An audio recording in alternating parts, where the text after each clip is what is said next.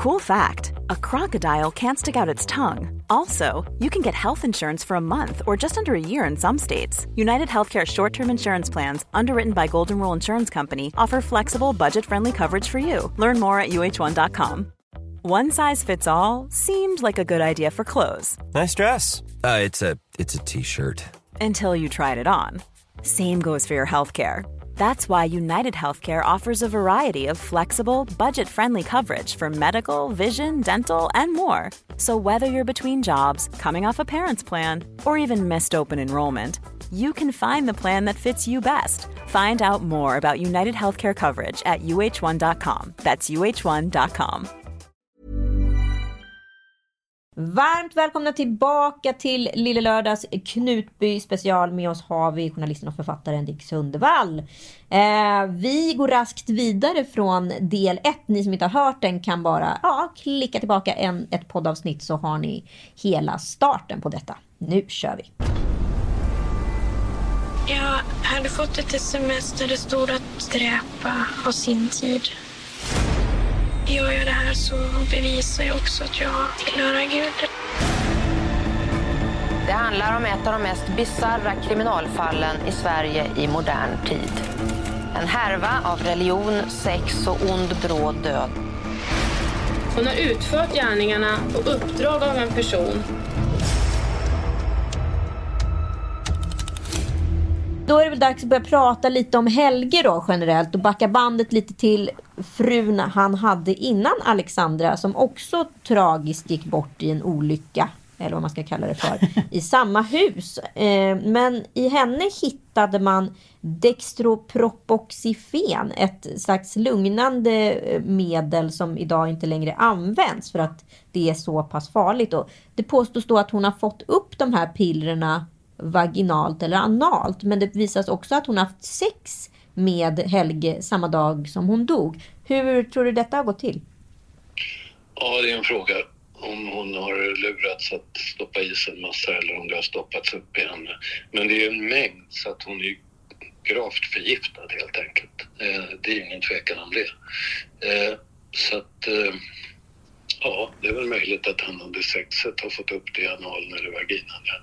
Det vet jag inte. Men mycket är det. Ja. Och då under den här tiden då, det tar ungefär 1 till 2 timmar för de här tabletterna att verka. Ska ha dem då har haft sex. Och hon glatt ska ha kommit på att jag ska ta ett bad. Är det här trovärdigt? Han dömdes ju aldrig för det här mordet. Nej, alltså jag instämmer ganska mycket i det åklagarna var inne i. På att det här är ett mord, och på något sätt har man antingen hållit i henne, kanske någon är medvetslös och slagit huvudet mot det här vredet, eller hur man har gjort det. Men jag är så övertygad jag kan vara utan att ha varit på plats som att hon blev mördad. Varför blir han inte dömda? Hur tar han sig ur det här också? Och här har vi också kopplingar till Arbogamordet kort inpå. Det var ju det Arbogakvinnan åkte fast på. Ringer han till försäkringsbolaget för att begära ut den här livförsäkringen. Ja, precis.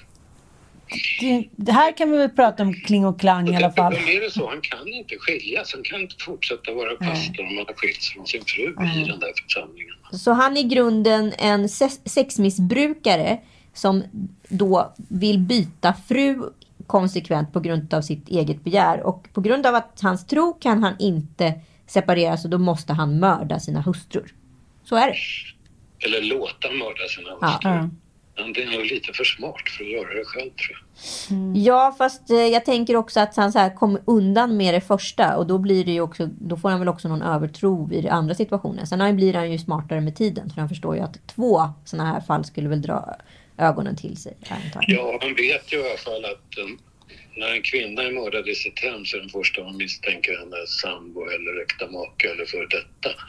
Och det stämmer ju, det är det oftast också.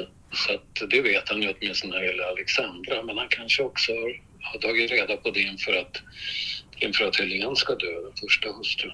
Det är väl möjligt.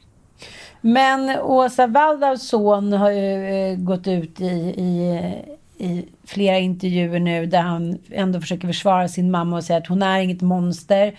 Men han beskriver också hur den uppväxten var då, att han i och med att han var då liksom son till Kristi brud, vilket han fick berättat för sig, vilket han också blev helt bestört av. Han tänkte så här: hur ska jag leva här på jorden som när mamma är Kristi brud? Och han sa att det var så otroligt komplicerat för honom att försöka liksom tänka ut vem han skulle vara, men också att han blev då ledaren, den här despotiska, elaka, penalistiska ledaren då, uppmuntrad av sin mamma. Helge, har han berättat någonting om sin uppväxt eller liksom hamnat i en offerkofta som du tycker kan förmildra hans galenskap, om man ska säga? Nej, alltså det vi har undersökt, vad var det, Kristinehamn han var pastor först eller? Ja, precis. Så verkar han ha varit en relativt vanlig kille och troende och sjunger och duktig på predika och duktig på snackat. Det har inte gått att få fram några sådana här tendenser under den tiden. Sen när vi kan titta på porr, det är ingen som vet. Men enligt hans egen blogg då, så var det inte porr, det var skräck. Det var omskrivet till skräck, ja. Men det kanske män har gjort tidigare i historien och inte hamnade. Kan det vara Åsa Waldaus påverkan att han liksom helt plötsligt öppnas en helt ny värld? Helt plötsligt blev detta en sexsekt och han fick en maktposition som han aldrig tidigare varit med om, och den var berusande för en liten tölp, ursäkta uttrycket. Det är nog ingen dålig teori alls att han kommer dit och så dras han in i det här och så får han relativt snabbt en maktställning som pastor. Va? Mm. Och där är det många som blandar ihop präst och pastor. En präst är en högskoleutbildad präst. En pastor kan man bli därför att någon säger nu är du pastor i den här församlingen. Jag läste i alla fall lite på om de få vittnesmål som finns från Kristinehamn, och där fanns det ändå en bild av honom som en glad spelevink, men också en ombytlig jäkel med hett temperament, ungefär samma beskrivning som man har fått på Åsa Waldau. Jag tänker hela tiden när jag hör om hennes liksom maniska perioder när hon går runt och målar om allas hus till att hon helt isolerar sig och så vidare, och liksom den här aggressiviteten. Nu är inte jag psykolog, men det låter ju inte som att det är helt obipolärt. Samtidigt, jag håller med dig, men samtidigt är det många av de här nu som har kommit till sans efter att församlingen har upplösts. De är förvånansvärt vanliga, vettiga människor, om jag uttrycker mig så. Mm. Och när jag satt och såg dem nu så tänkte jag, tusan, kunde den här och den här komma in i det här? Men det är naturligtvis en oerhörd gemenskap i en sekt. Det är vi mot resten av världen. Vi är upphöjda och närmare Jesus och Gud och sig och så. Och det finns naturligtvis något positivt i det här. Det är som de upplever. Men har du träffat Åsa? Nej, jag har träffat henne en gång, och jag kan säga att det är chockartat vilken energi den personen har. Alltså hon har ett kraftfält som är helt enormt. Jag har liksom inte varit med om det, så jag förstår också att människor har blivit fullt uppfyllda av henne. Åsa Waldau då var ju barnledare i Uppsala. Och det här var hon var 28 år 1993 när hon jobbade med barngrupperna. Men hon började liksom intressera sig allt mer för tonårsgrupperna. Och det gick så långt så att hon höll öppet hus i sin lägenhet och lät tonåringarna sova över. Och det här liksom skapade någon form av splittring inom pingstförsamlingen. Så hon blev ju liksom avskedad, och de höll på liksom att stänga ner. För det var ganska kontroversiellt. Och med sig i den här flytten till Knutby, dit hon rekryterades, följde nämligen hennes senare man, Patrik Valda, och då 16 år gammal. Det är ju ganska kontroversiellt. Men jag tänker att det sattes ju verkligen på tapeten där efter andra världskriget med Hannah Arendts bok Den banala ondskan, som där hon verkligen försöker göra en analys och se hur de här till synes då trevliga SS-officerarna kunde gå hemifrån på morgonen och pussa frun och klappa hunden och liksom framstå som de mest fantastiska fäderna, och sen så 20 minuter senare och gasa ihjäl tusentals människor. Det är ju inte okomplicerat det här liksom psykologiska. Jag tänker också de här 3 pastorerna som nu var åtalade då för misshandel och tidigare då, man ser dem i intervjuer då som framstår som otroligt sympatiska och ångerfulla och liknande. Och det är ju det här med sekter, att man också isoleras. Det är ju som, det kan ju ta ett annat psykologiskt grepp då, som att man är medberoende, att man liksom får en kidnappad hjärna av starkare människor och man kan inte stå fri från dem. Man blir liksom, man har hela tiden andra fokus. Så här var ju både då fokus på Gud och Jesus, men också de här minigudarna då i Åsa Waldau och Helge Fossmo. Och det är ju mycket av den här förklaringen, att man tror på fullt allvar att det är Guds ställföreträdare på jorden. Och det trodde ju även Åsas son, vilket säger mycket om vilket starkt grepp de här människorna har kring sin församling. Och det är inte att de har valt att bo i en storstad, det gör de ju aldrig, utan det är små ställen där galenskapen kan pågå, där man kan isolera sig utan att det är så många som då så att säga lägger märke till det liksom. Så det är mycket som spelar in.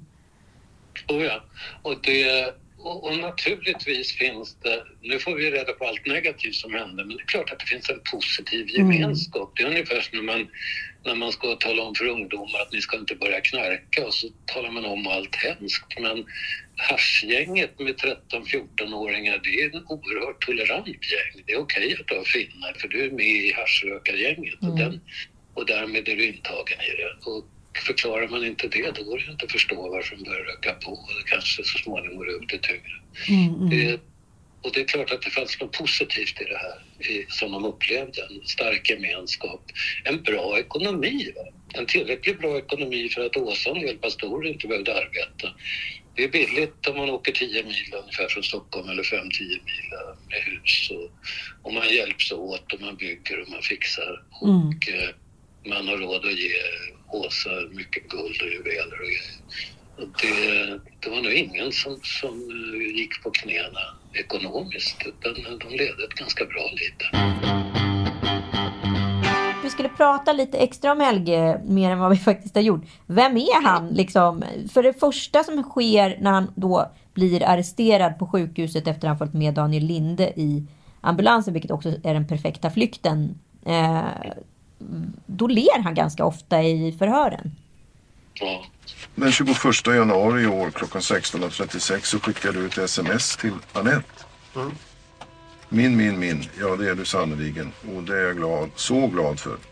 Jag älskar allt du är med allt jag har. Nu håller vi helt tätt. Vi är ju ett. Vad menar du med det? Hålla tätt. Att stå väldigt nära varandra i hjärtat, det har med enheten att göra. Det har inte med läckor att göra. Det har med att göra att stå tajt, nära varandra, för varandra, beroende. Nu står vi helt tätt, okej, det kan jag förstå. Men nu håller vi helt tätt. Ja. Ja, det är i alla fall vad jag menar. Ja, jag har pratat med honom ett antal gånger efter att han blev dömd i telefon.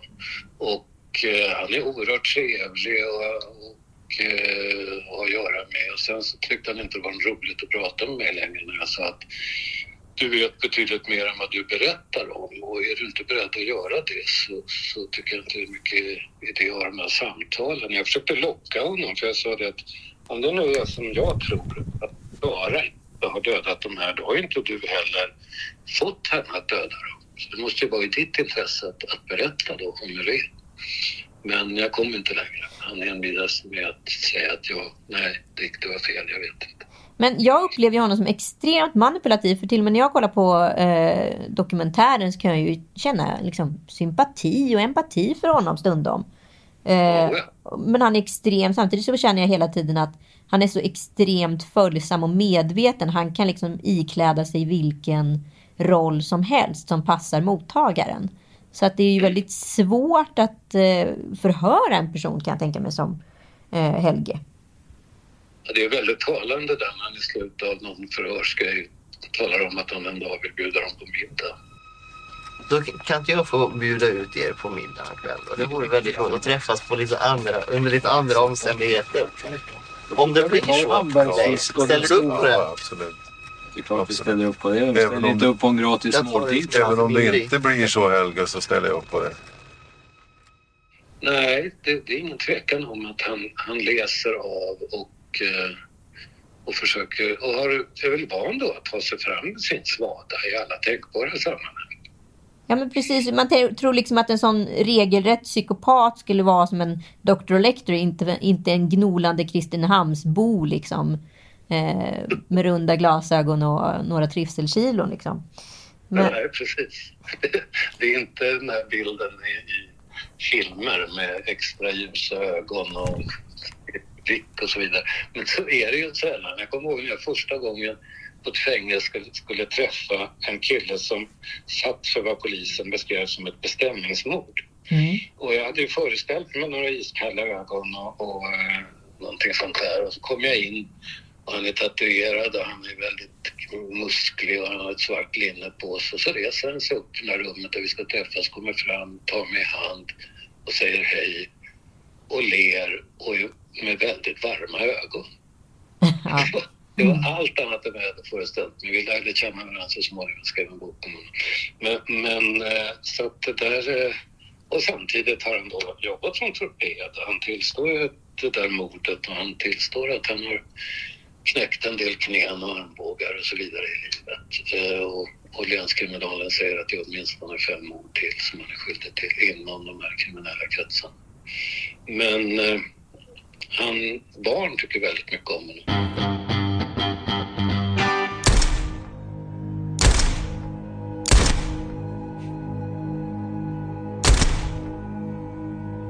Vad ser vi här nu då? Ja, vi ser ju att vi får ju en sotavsättning. Skillnaden då mot den första serien skjutna på 50 cm avstånd är att här har vi inget sot överhuvudtaget runt de här skadorna. Det är en tydlig skillnad. Ja, alltså till att börja med, om man skjuter med en pistol då kommer alla krutfragment och skit ut ur pistolpipan. Skjuter man med en revolver så kommer det också ut vid sidan. Alltså för de som inte vet skillnaden... Vilda västernpistoler, det är revolver och med sådana snurrande magasin. Så att det kommer ut på sidan och det här, om hon skulle ha skjutit 5 skott inomhus den natten så skulle hon rimligtvis ha varit nedsmetad av krutrester och sådana partiklar. Medans när SKL, som det hette på den tiden, Statens kriminaltekniska laboratorium, undersöker hennes kläder så kommer man fram till att det finns små krutmängder som motsvarar att hon har varit nära någon som nyligen har skjutit eller varit inne i ett rum där det har skjutits. Och det här är ju liksom vetenskapliga undersökningar. Och SKL brukar försöka anpassa sig efter vad polisen vill ha så att det inte tror man att de går åt andra hållet. Så det där kan man nog lita på och det är väldigt, väldigt konstigt. Inte minst som hon säger att hon står när hon ska skjuta Daniel Linde. För då står hon på något sätt i rekonstruktionen så hon håller revolvern framför sig och alltså inte utsträckt arm. Hon har ju fullt upp och få ihop det med den här svarta kudden. Just det. Och då har vi ju väldigt nedstängt. Likaså, det där är fibrer överhuvudtaget. Skjuts det 3 hål i en sån där filt så blir det en massa fibrer som far omkring i rummet. Va? Och såna här kriminaltekniska undersökningar, ja, då hittar man ju. Man dammsuger med speciella grejer. Man har olika ljus. Ja, det här är ju, körs ju på tv-stup i kvarten även om det inte är fullt så enkelt som det är i tv-serien. Men man hittar ju det som är. Och det där är... Det är oerhört konstigt. Vi pratar lite om Kristi brud och sen så är den här Dodd Jadid, det vill säga Urban och Tirsa. De här 2 personerna har ju hela tiden varit några skuggfigurer, men det var ju också de som var de andliga ledarna i Knutby. Vad tror du hennes koppling till de här brotten har varit? Det är ju ett ganska kallblodigt mord på Åsas syster. Ja. Och det är ju ett argument onekligen, men om man har uppfattningen, vilket säkert Åsa och alla andra i sekten hade, att man tas hem, som de sa, man tas hem till Gud och Jesus och livet på jorden är sämre än i det paradis man kommer till, då blir mordet på hennes syster inte så farligt. Och det är någon brandman som skjutsar henne och Helge vid något tillfälle och han beklagar sorgen efter det här har hänt, eller det hände någon annan. Kanske blandar ihop det nu och då förklarar de för honom att nej, men det är ingenting att sörja över. De har tagits hem. Och man kan till och med ha en fest och fira det att de har tagits hem, så att säga. Och Åsa, eller i alla fall den här sekten, tror jag att hon är som helst ska ta sig hem och gifta sig med Jesus. Så ursäkta mig lite råraljerande, men när det gäller hennes son så måste väl han ha funderat på om den där Jesus som ska bli en styvfar någon han kommer att gilla. Ja. Ja, det var faktiskt lite så han uttryckte det så här. Och tänk dig själv och var liksom 10-12 år, får man höra att mamma nu kommer hon tas hem till himmelen och herregud, de sa ju också det, de här journalisterna som har gjort den här nya HBO-serien, att de har aldrig under sin karriär, som är ganska gedigen, och de är ju ganska hårdhudade om jag har förstått det rätt, träffat så mycket förstörda och traumatiserade människor som de människorna som Knutby så att säga har lämnat efter sig. Och det är också ganska anmärkningsvärt tycker jag för en liten håla i Sverige, om du förstår vad jag menar. Ja. Nej, men det är klart att man kommer ur det där och ser tillbaks på det så måste det rimligtvis bli grubblerier, existentialistiska grubblerier. Vem är jag egentligen? Vad har jag varit med om? Hur kunde jag vara inne i det där? Och så där. Det är nog mycket att göra upp med under många år. Mm. Sen var det ju också att jag vet inte om det var med i dokumentären, att när rättspsyket och sånt där efteråt, om någon talade illa om Åsa Waldau så hyssade ju Sara den personen och sa tyst, hon hör. Just det. Ja, just det. Och då sitter hon på ett rättspsyk i Vadstena. En knäpp. Nej, men jag ville det aldrig. Ville aldrig döda. Jag ville inte det. Det var inte... Alltså jag ville verkligen inte det. Men jag var så tvingad. Hade inget val att göra något annat. Den som tvingade mig var Helge. Att hon överhuvudtaget ställer upp nu. Gudarna ska veta att jag har försökt få intervjuer med henne. Prata med människor som finns i hennes närhet. Och inte kommit i närheten av det. Att det erbjuder mig att första gången är ett samtal, inte intervju och ingen bandspelare, men ändå inte. Men nu har det ju hänt någonting, nämligen de här rättegångarna och misshandel, där bland annat Åsa Waldau. Och då när man ser de tv-bilderna, nyhets-tv-bilderna, när hon från någon strålande person mer och mer framstår som en liten böjd gumma. Ja. Och inte utstrålar någonting, hon utstrålar bara stor svaghet. Då först tydligen både Sara och Helge också säger andra saker. Alltså hon är en helt annan, och det är ju riktigt. Hon utstrålar ju vad hon är i för situationen idag. Hon är ju svag och det är ingen som sluter upp runt henne. Jag tittade nyligen på de där bilderna och jag trodde först inte att det var Åsa. För att det är som du säger, hennes karisma är som borttrollad och hennes magnetism verkar inte finnas kvar. Och då, det kanske är då att kontrollen där släppt taget lite om de här medlemmarna och de kanske vågar öppna upp sig på ett annat sätt när de inte känner att hon är lika stark. Nej, att hon överhuvudtaget blir åtalad.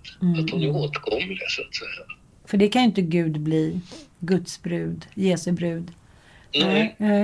Men samtidigt så har det inte varit några fler mord efter det här. Så att så här, vad är liksom... Vad är din och de här båda de här morden som har varit kopplade till Helge Fossmo och hans hus liksom. Vad är dina slutsatser? Hur har det gått till?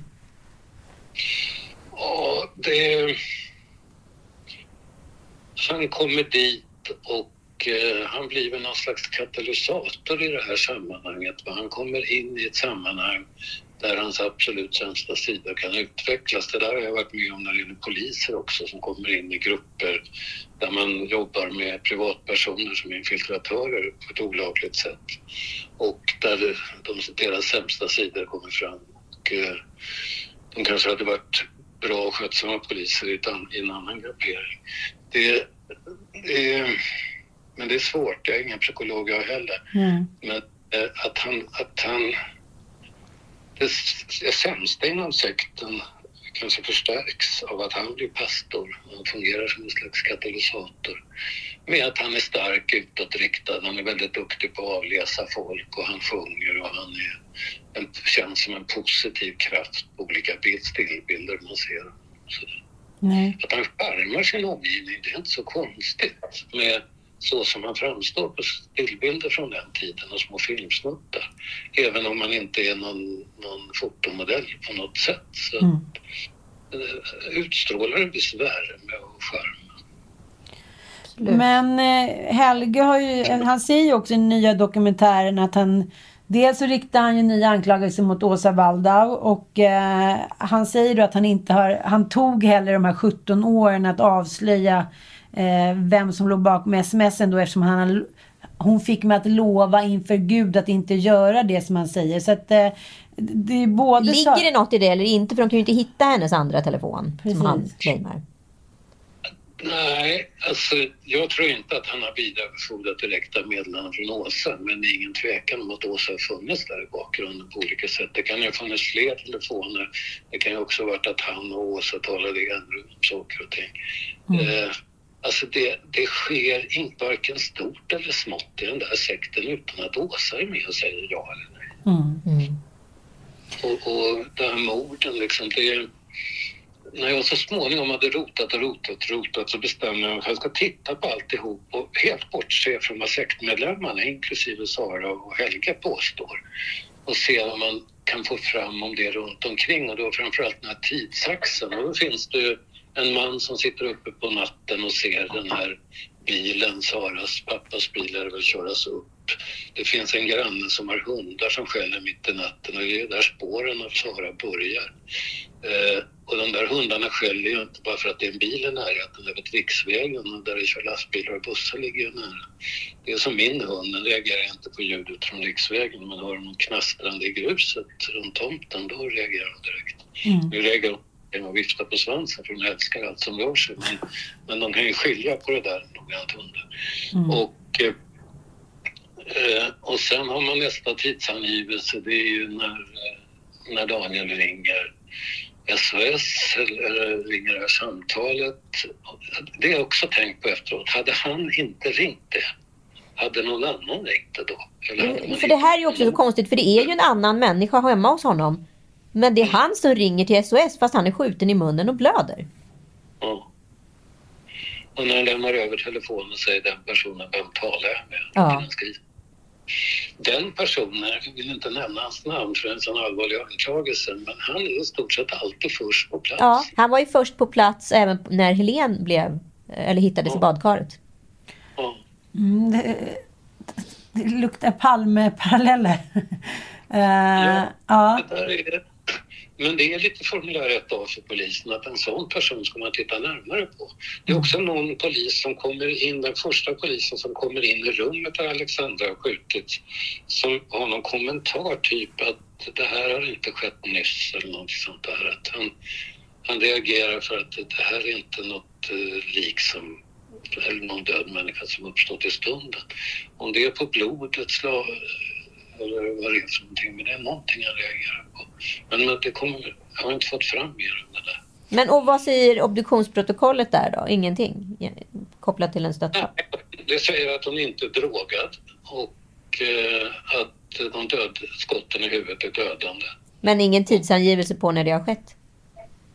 Nej, det är ungefär, det är aldrig exakt. Nej, inom 3 timmars radio. Amerikanska tv-serier så dukterar de inte någonstans med, utan det rör sig inom spännvidd på någon timme eller 2 liksom där. Men tillbaka till tidsaxeln, nästa tidsbestämmelse är när Sara stoppas i poliskontrollen, och det här är då säkra tidsangivelser så att säga, folk som inte är med i sekten eller larmsamtal eller polisens uppgifter. Och det är inne på samma sak som ni pratade om. Det är någonting som inte stämmer här mellan de olika skjutningarna, och dessutom som jag fick fram inte heller efter den sista skjutningen. Hade hon gått och satt sig i den där bilen och åkt iväg, då hade hon fastnat i den kontrollen cirka 15 minuter tidigare än vad hon gjorde. Och någonting hände därefter. Vad det är har jag inte en aning. Hon kanske får en åt av Åsa Waldau, nu spekulerar jag. Men någonting är det i alla fall efteråt. Och, kan det vara så att Sara inte minns? Har hon förträngt det så djupt? Nej, alltså det här... Gång på gång i förhören ser man ju på en om det här, hur nära hon står och hur det går till. Och man kommer tillbaka till gång efter gång, och det gör man ju därför att poliserna vet att det här stämmer inte, kan man säga. Och hon ritar upp det och hon gör i rekonstruktionen. Det enda man får henne till det är att från början säger hon att hon står 1,5-2 meter ifrån, och sen får de henne närmare och närmare och till slut får de henne på 50 centimeters avstånd. Men det är fortfarande inte påsittande skott. Och det är fel vinkel dessutom.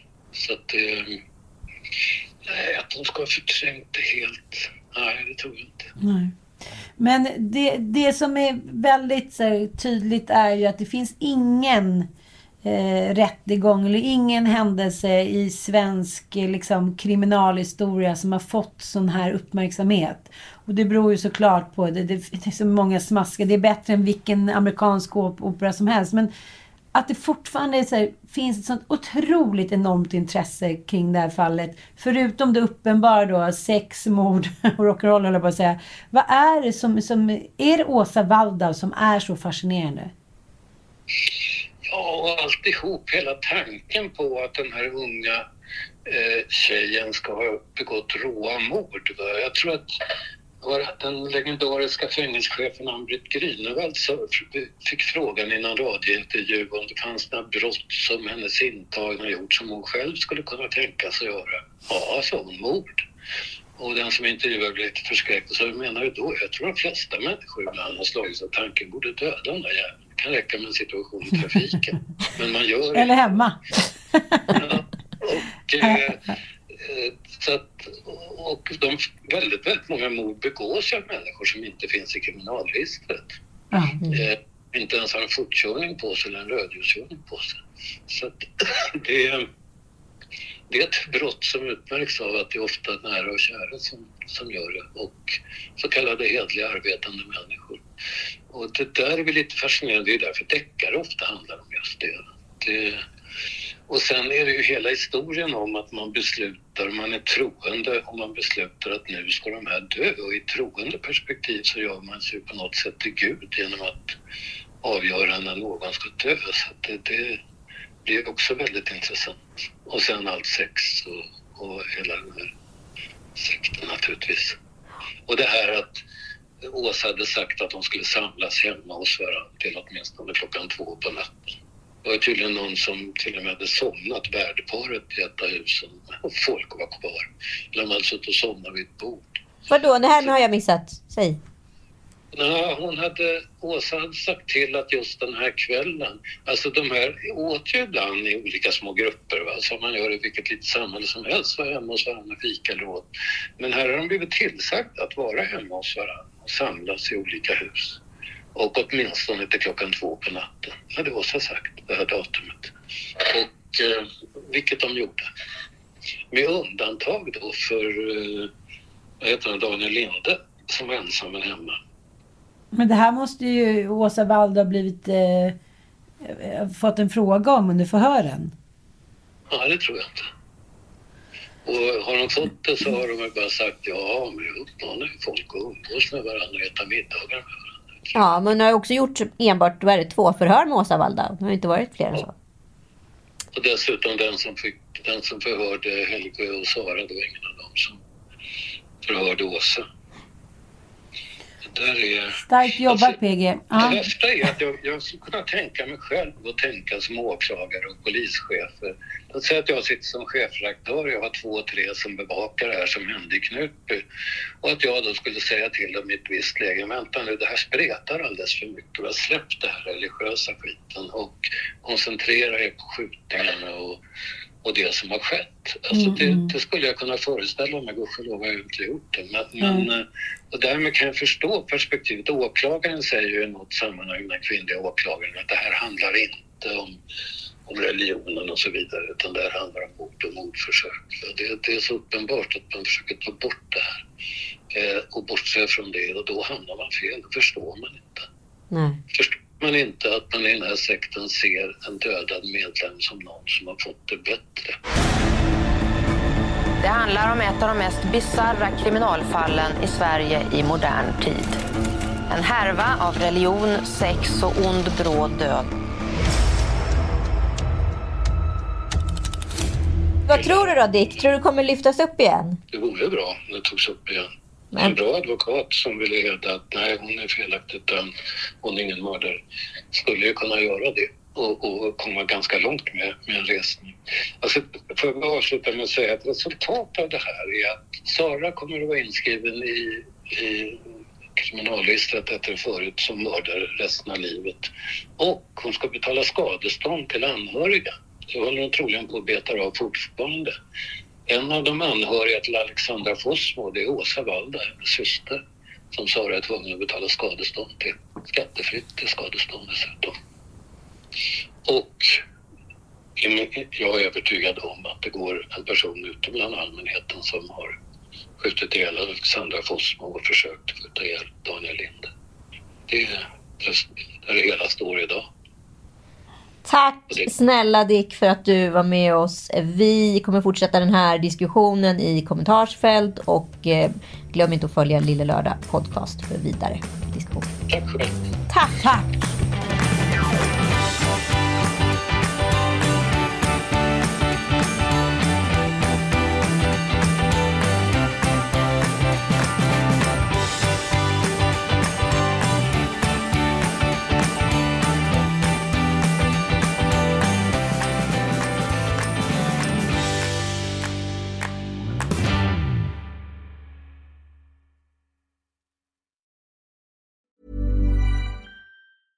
Imagine the softest sheets you've ever felt. Now imagine them getting even softer over time. That's what you'll feel with Boll & Branch's organic cotton sheets. In a recent customer survey, 96% replied that Boll & Branch sheets get softer with every wash. Start getting your best night's sleep in these sheets that get softer and softer for years to come. Try their sheets with a 30-night guarantee. Plus, get 15% off your first order at bollandbranch.com. Code BUTTERY. Exclusions apply. See site for details. Mom deserves the best, and there's no better place to shop for Mother's Day than Whole Foods Market. They're your destination for unbeatable savings, from premium gifts to show-stopping flowers and irresistible desserts. Start by saving 33% with Prime on all body care and candles. Then get a 15-stem bunch of tulips for just $9.99 each with Prime. Round out Mom's menu with festive rosé, irresistible berry chantilly cake, and more special treats. Come celebrate Mother's Day at Whole Foods Market.